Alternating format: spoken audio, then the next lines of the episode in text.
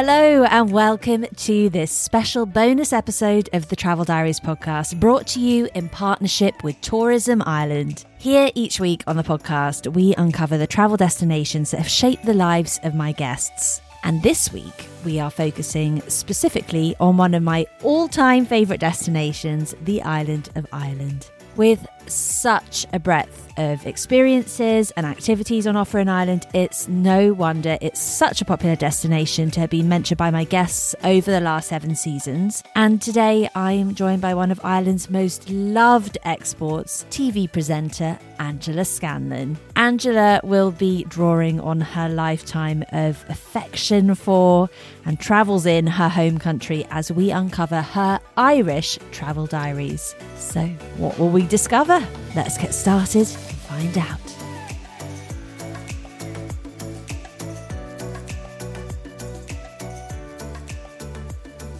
Angela Scanlon, welcome to the Travel Diaries and to this destination special celebrating the island of Ireland. It's amazing to see you. How are you? I'm really well, thank you. It's funny when you're like celebrating Ireland. I just want to break into ole, ole, ole. it's also not an Irish song, but we've kind of co-opted it from Italia 90. Whole other story. But nice to be here, Holly. Thanks for having me. Oh, my pleasure. And I mean, safe to say that obviously Ireland has a very special place in your heart. Yeah, it does. I am Irish, if you haven't guessed from my accent. um, I'm also an Irish redhead. I did Riverdance. I did, did Irish dance. dance. Oh, wow. Yeah. So I think I kind of feel like sometimes I'm maybe, you know, the poster girl poster girl for Ireland or like Ireland personified.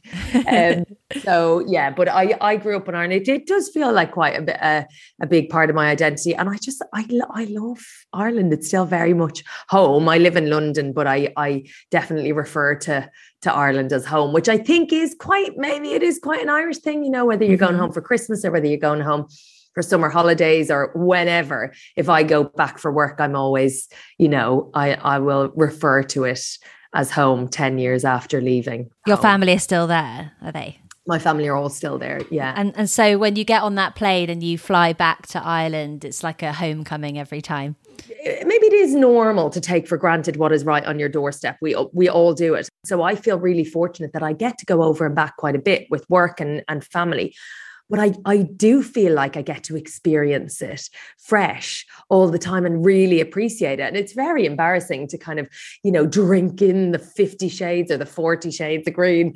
Um, but yeah, when I when I fly in, I posted on Instagram the other day a, like a, a picture from from the plane, and it's it's so beautiful. Ireland is so beautiful yeah. and it's so green and it's so lush. And I think only after, you know, y- years in London did, I properly realize that kind of there's like an opening, a, a kind of catharsis an, ex- an exhalation yeah. when i see it from the plane when it's in in touching distance and i don't know whether that's you know the the kind of nature and the the visual side of it. It's just very soothing to me. And then obviously there's a shorthand and there's a kind of an ease i suppose when i go to ireland and there's a wink and you know you go in to the passport you hand in your passport and they're like welcome home. And it's just uh. there's you know that kind of slightly stereotypical friendly openness you know that you do you do take for granted but it, it does it feels like a hug you know and i think that's very special about Ireland, really. And so today we're going to go on a journey through your Irish travel diary. So it's slightly yes. abridged format of the mm-hmm. uh, the mm-hmm. longer episodes, where we're going to start with chapter one, which is your earliest childhood travel memory in Ireland. My earliest and favorite and still most treasured travel memory is of going to Trabolgan in Cork uh, as a kid. I don't remember exactly what age I was, but myself and my three sisters were bundled into a car. Uh, in my mind, and when I looked back on the memory, I thought it was a van. I've been since told it was a car. um, caravan hitched hitched to the back, and we headed for for Cork, which is so Trabolgan is kind of, I guess, like a Butlins type place. So it's very kid friendly. There's a big leisure center. It's by the sea. So it's it's got that kind of idyllic setting, but then there's a caravan park and there's camping and there's very very child focused, family focused. And mm-hmm. um you know, we we afterwards went to you know we went to disney world and we went to places much further afield and much more seemingly exotic but myself and my sisters always talk about about that holiday as the one that we really we really cherish i think. And i don't know whether part of that is because it was at home. It was maybe our first family holiday together. There's, there's something quite uh, evocative about that but it was just so free. You know we were kind of like yeah we were allowed to pretty much do do what we wanted. I mean there was a, a, a pool where they had a wave machine and there was also a big yellow slide so i got one of my life lessons there the big yellow slide which was kind of closed in like a tube slide and it was quite steep and it would just spit you out into like a, a, plunge pool at the bottom. So it wasn't like one of those big meandering water park slides. It was quite, you know, in and out job. But it was steep. And my older sister went up, did it, loved it. I went up and kind of was a little bit afraid of heights. And so I would go up, get ready to do it, and then sculpt back down. And so I, I kind of had this little dance with the slide for a week where it got the better of me every single time. And on the very last morning, I was like, I'm going to do the yellow slide before we go. And it was genuinely one of the most exhilarating things I've ever done in my life. And so that lesson of kind of don't wait till the last day to do the yellow slide, I could have had 10 days of the yellow slide. So, you know, beautiful memory coupled with hideous regret. and now in different moments of life, you're just like, no, you've got a yellow slide that that's a yellow slide moment. Get yeah. in. If you don't like it, you can go in the wave pool for the rest of the week, but don't miss the potential to go on the slide every single day. so that was by the beach um, and obviously was like a really exciting contrast to growing up. So tell me about where you grew up and, and how how that differed and what it was like. So I grew up in Meath, uh, which is close to Dublin, but very much in the country. And my parents are from Galway and Mayo on the west coast. So I felt like we were very country even though now people will say oh Meath is basically a suburb of Dublin. It's not really but it kind of is my dad would would describe us as as free range which i think feels quite apt. I think you know our our upbringing was pretty loose you know and there was a freedom that again i i completely took for granted and i don't know whether it was a time or a location thing but we definitely had a sense of independence that you know with young daughters now i don't imagine they will have in in london. I think Meath often is not necessarily a place that people will will visit. My husband's from Cork, and so he's very pro Cork. All Corkonians are, FYI. It's like an affliction they all have. Um, and I have, you know, gone over to the dark side, but he'll kind of say, Oh, Meath, that's flat land. It's like quite lush land. But actually, there's not that much there. Total nonsense there's such kind of history again that I didn't understand fully growing up, but like Cronogues and old mythical sites with mm, stone circles and Newgrange is there, which is our equivalent of Stonehenge, and kind of this, you know, amazing historic, like ancient structure that has so much history and spirituality and wow. um, yeah, magic, I suppose. And we went there as kids on school tours, but again, didn't really realize how lucky we were to have it on our on our doorstep. So yeah, and the Hill of Tara, which again steeped in history, which we would just go, you know, for a Sunday stroll on the Hill of Tara. And it's kind of the the type of place that people come from all around the world if they're into into that sort of mythology. And it's just really, really beautiful actually. So what do you see if you go to the hill? Well, the Hill of Tara is basically the highest point in Meath. It's where the High Kings of Ireland used to reside. So truthfully there's not it's not like there's a massive amount to see but there's a beautiful old church and there's like cafes and there's little shops um but it's more the feeling of the land similar to stonehenge like you go you look at the stone but actually it's more what what happened there and the feeling. So people will go for you know ceremonies and little retreats and go for uh yeah to kind of connect i guess the spirituality of it. and with history yeah. and all of that kind of stuff so it, it does have quite a magical uh, magical feel to it. So if you were doing, say, a city break to Dublin, mm. would could you could you add these on as a oh, an yeah. excursion? Yeah, that would be a perfect uh, combination because obviously there's loads of history, wonderful history in in Dublin, but that kind of deep like mythology, I think Meath is is the place to go for that. So yeah, you could definitely do City Break and all of the joy that Dublin has to offer. And I lived in Dublin for years, and it is an incredible city, and it's a small city when you compare it to London. Certainly, it's contained, so you can walk from one side to the other. The city is very uh, is very compact, and like in brilliant, brilliant food scene. And then, yeah, nip out to the Hill of Tara to Newgrange. There's a farm if you've got kids with you, a Newgrange farm where there's like, it's really quite a special little spot. So, yeah, definitely tagging those two together is a really, a really great thing to do. Nice. Okay. Noted. Noted for when the baby comes along. Right. Yes. Yes. Well, actually, as you brought that up, you've just had your second baby. Congratulations. Thank you um, and I'm about to have my first. So, what would you say would be the best destination for families in Ireland or a great thing to do with your family in Ireland? I think Ireland generally is a wonderful place uh, for families because it's so. Um, like there's so much nature there's so many trails there are walks. So if you've got like that little you know i'm i'm a big one for a sling. I love like baby in a sling and let's go. So whether it's cycling or whether it's long walks or whether it's just like hopping in the car with a cooler bag there's something that feels quite old school about that and about just discovering somewhere. And there are millions like the wild atlantic way is um is a route uh, from the tip of Ireland. It's all along the west coast, from the tip of Ireland to the top of Ireland, if you like. Mm-hmm. Um, and I think you can seek out places that you'll be you could be completely on your own or you can be welcomed with open arms into a little pub for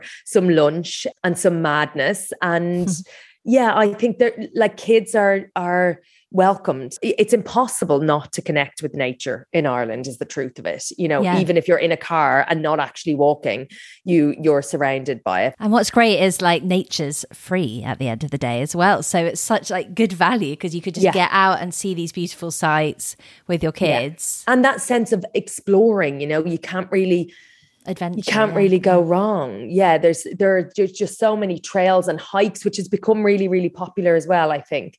Um, so lots of those that are mapped, or if you want to go rogue and off piste, also amazing places where you can have the have the place to yourself. And you know, whether it's self-catering and packing sandwiches into a into a tote bag and heading heading for the hills. And I think that's really lovely. The idea that you've discovered, you know, somewhere new and that you're on your own. Like when does that that ever happen anywhere? And it happens all the time. I was in a place, my dad's from Mayo, and we went to a place called Keem Bay one of the most sensationally beautiful places ever. You can see Achill Island from it, and it's like this idyllic white beach. Um, and you you come down this crazy little road to get to it. There's sheep ha- literally hanging off the sides of the mountains, and then you get to the beach, and there was nobody on it. And I just don't know anywhere in the world with such a beautiful beach that wouldn't be packed um, mm-hmm. in the middle of summer. So I think you you you have the sense of of being, you know, on your own in these glorious places. And that just is is so magical really yeah that wild atlantic way trip is on my like travel bucket list actually oh. i've always wanted to do that so, moving on to chapter 2 mm-hmm. that is the first place that you fell in love with in Ireland. The first place I fell in love with, and I don't know that is connected to falling in love with an actual human boy, but every summer we would go to what was called is called the Gaeltacht, which is um, an Irish college where you go to learn the Irish language. So it's like these pockets and amazing communities where Irish language is still the predominant um, first language, and so we would go to Coláiste on Fíorsaigh, um, which was in, in in Gweedore, a place called Gweedore in Donegal. And to me, I don't know whether it was like it. It was just such a mad, mad contrast still in the country, but so rugged. And it was by the beach, and we would do day trips to the beach, but we would also be like roaming in fields and fields that were vast, but where they had stacked stone walls. So it felt really um like really foreign in a way. And there was a little shop called the Shop of Bui, and everybody, it was just very small and very um wild, I suppose. And just everything felt so local. You know, you get pocket money and you go into the little shop and buy your penny sweets. and so it was a very kind of, it was, you know, the forging of some of my my best friendships. There was always outings. I probably was introduced to hiking and the great outdoors and the, like in a really rugged sense for the first time. Destinations that are on the tip of the coast. There's just a kind of uh, like a very special madness yeah. uh, that I absolutely love. My dad is from a place called Belmullet, and we'll get to that and that is on you know they say belmullet next stop is america. And i think Gweedore had had that sense for me. So there was a familiarity to it. And the accents are so like lyrical and so musical. And so that it just felt like quite a quite a different place to me. And I still think back and and really does have a, a special place in my heart. My Irish is not so great anymore, but um yeah, it was it was fun times. Chapter three then is your all-time favorite destination in Ireland. Such a hard one when it's such an amazing country, but where comes to mind? This is such a tricky one because I have been all over. I used to do a travel show, so I've been literally in every county in Ireland doing pretty amazing things. But maybe because of the childhood link, um, and more recently, because of just some really special times I've s- spent down there with my husband and with my own little family. Glandore, a place called Glandore, kind of has slightly stolen my heart, and it's in West Cork. And it is just one of the most gorgeous places that I've ever been. And I went there um, I wrote some of my book from there. I used to like literally sit on the edge of a little cliff. You're right, right on the water. I'd go cold water swimming there in the middle of December. Like it was brutal, wow. but just glorious um, and and feel so remote. Really lovely food scene down there. And so I always kind of say, even though my life in London is very busy and I always dream of retiring maybe tomorrow to West Cork to set up like a cafe and a bookshop and a florist. And that's my like idyllic dream life that somebody else is probably living at this very moment. So yeah, I'm gonna say it's it's Glandore. People go sailing there. Now I've never sailed in my life, but like people are out on paddle boards and sailing and canoeing around the bay and like kids um, so there's a kind of safety to it and that's the perfect combo for me is the sense that you're uh, doing something that not everybody else is doing but it doesn't feel you know dangerous That sounds beautiful. I mean, I've seen photos of that part of Ireland yeah. and it is just so magnificent. Mm-hmm. Well, there's like a place called Castletownshend, and there's Schull, and there's uh, Skibbereen and Union Hall. So all in and around that place, and like r- beautiful houses, great places to stay, random little bakeries and Michelin star restaurants, and you know, quirky little trucks on the edge of a beach that sell fish and chips. And so it just feels like it's kind of got everything in quite a small space. And the beach is again really untouched and really remote. And forests that you can kind of get lost in and beautiful old castles and it just yeah it's it's a really gorgeous gorgeous place. Your podcast thanks a million it focuses on I, I love it by the way i'm a big Thank fan. you. and it focuses on gratitude a lot and about giving thanks something that i try and apply in my life as much as i can. And i just wondered really aside obviously from your family who are there what about ireland are you most thankful for So, my podcast is interviewing wonderful people from all walks of life, whether that's wellness or comedians or actors or um, writers, about the things that they're thankful for. And it's essentially a way of me forcing myself to look for the good. Mm-hmm. And this possibly is something that, from an Irish language point of view, is hard. I think it maybe doesn't come naturally always to Irish people. We have a very sunny disposition, but you'll say, "How are you doing today?" And I'll say, "Not not bad," which is a good thing. Not bad is is as good as it gets yeah. as an answer.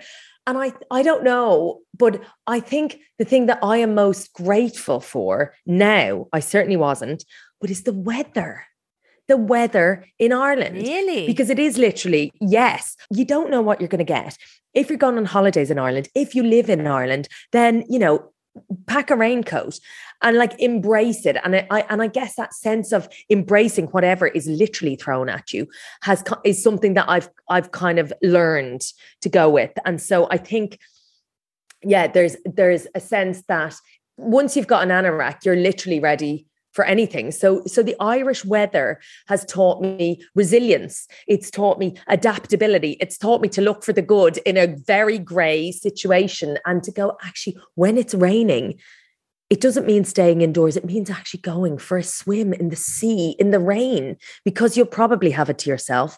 Um, and you can find something brilliant in something seemingly grey. Love that. And something that you can apply wherever you are as well. Yeah, but especially in Ireland.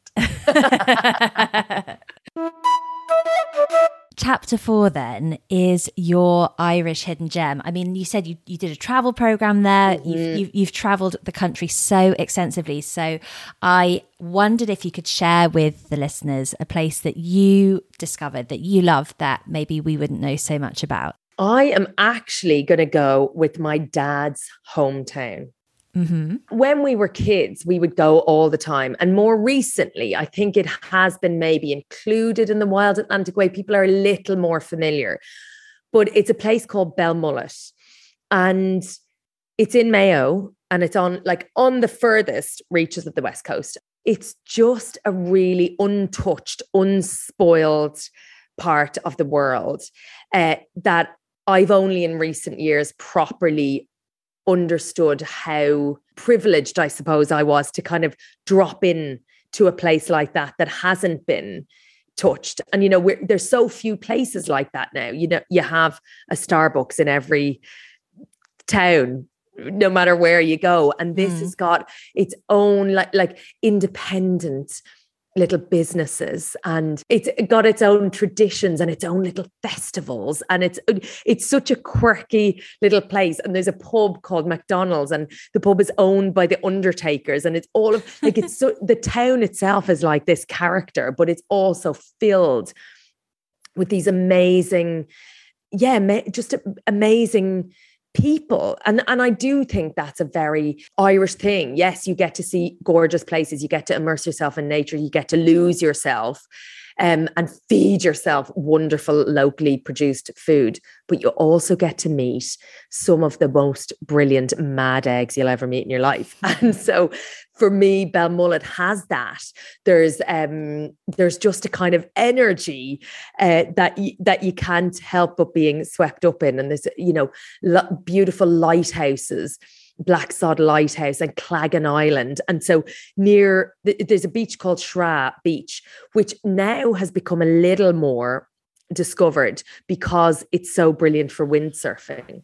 Uh-huh. So it's it's pretty wild and uh, windy and it's a like a massive long stretch of beach. Again the type of beach you nip down to you take a picnic to you go on a miles long walk and you will not bump into another soul.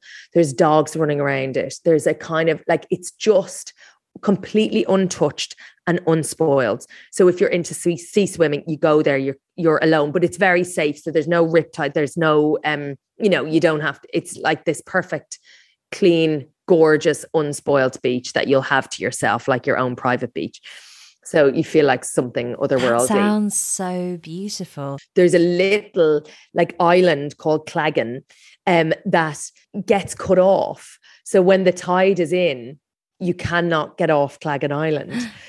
So you can drive out there and then you're, you know, stuck, but in the best place in the world on this little island perched on the edge of the Atlantic where nobody can find you.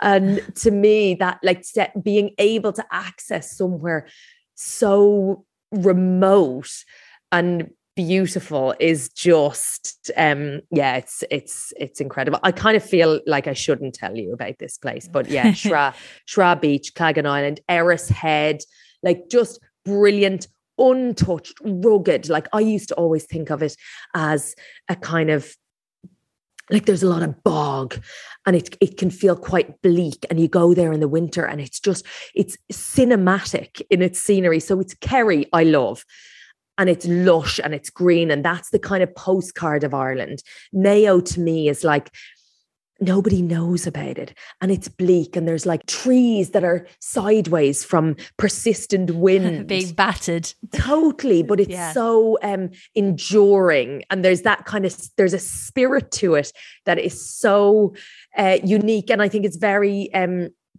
symbolic of of the people and maybe of some of the hardship of that sort of land that wasn't lush and that didn't provide very well for people um, in terms of sustenance. But there's just a spirit and a spark. It's um the yeah it's fab fab place. Wow you painted such an evocative picture there. That sounds absolutely incredible. And did, just to ask quickly do people live on the island or is it yeah they do. Yeah, the Howards mostly. Um, so there's a family over there and they have got like pods now. So you can rent these pods and essentially be in these little pods perched on the edge of of the Atlantic with nobody around you. And it is, yeah, it's it's wonderful. Wow, what an experience. Yeah. Mm. Well, thank you so much, Angela, for painting such an amazing picture of your beautiful homeland. Chapter five, the final chapter, is yes. the destination that is at the top of your Irish travel bucket list. Where would you love to go that maybe you haven't been to or that you're desperate to go back to? Desperate to go back to. Um, I've only been twice in my life. Uh, once as a kid, and then more recently, I brought my husband back, and it's a place called Clare Island. And it is, uh, again, on the West Coast, but it's this tiny little island. My grandaunt lives there. My granny was from there. You got to get a boat out mm-hmm. to it. Mm-hmm. Um, there are no, like, barely any cars on the island. There's one one hotel, and then more recently, there's a lighthouse that has been bought and and, and transformed into a really small boutique hotel. Oh, we wow. stayed in in a bedroom, literally in the lighthouse. And again, it's it's right on the edge of a cliff. And it's so it's so rugged and remote and this maybe is not the right word, but it's so violent. Like you're on the edge and you're on the cliff, and these, like, you know, an expansive open sea. And then that's coupled with this really characterful and welcoming and and warm island. Like there's one post office run by a guy called Pádraig my my granny's sister is is still there. She's in her 90s and her name is Anne Moran. And if we want to send so she's known as Anne Twin because there's two Annes on the island. So you can literally send a card to her Anne Twin Clare Island and it will get to her. No way. Yeah and it's just yeah it's again it just feels so foreign i suppose in in many ways and so kind of eh, just perfectly preserved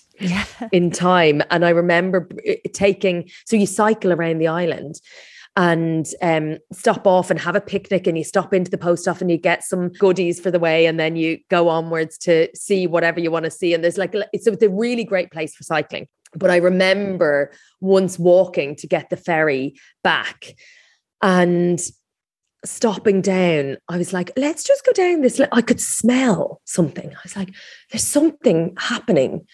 And so we followed this little, like tiny little trail down to this teeny little port. And there was a, fisherman who had been out in like a really small, very low fi boat and had caught fresh mackerel and he had a bucket, like a cast iron bucket filled with charcoal and a little, um, I mean, it feels a bit Rick Stein, but a, a little grill.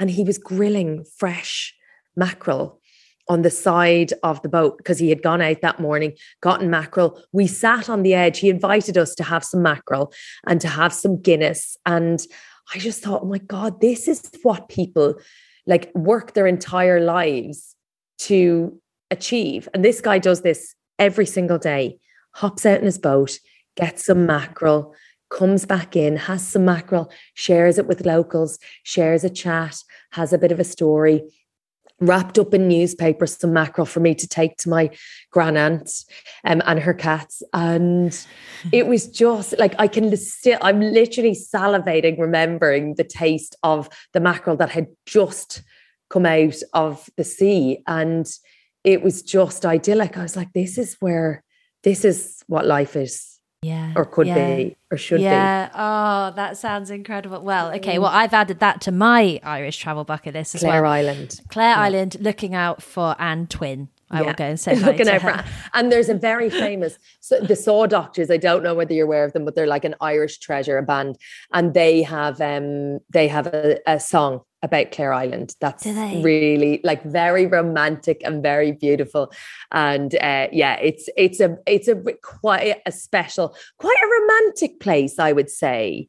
Brilliant. Oh, thank you so much, uh, Angela Scanlon. Those were your Irish travel diaries. It has Yay! been wonderful. What's thank you so much in Irish? Go raibh míle maith agat, which means a million, thousand million welcomes. It's basically what my podcast is is uh, named after. Thanks a million. So it's Go raibh míle maith agat. I've been trying to teach it to my kids. A big thank you to the lovely Angela Scanlon. If her Irish travel diaries have inspired you to book a trip to Ireland, you can discover more epic activities at ireland.com. Thanks so much for listening, everyone, and I'll be back on Tuesday.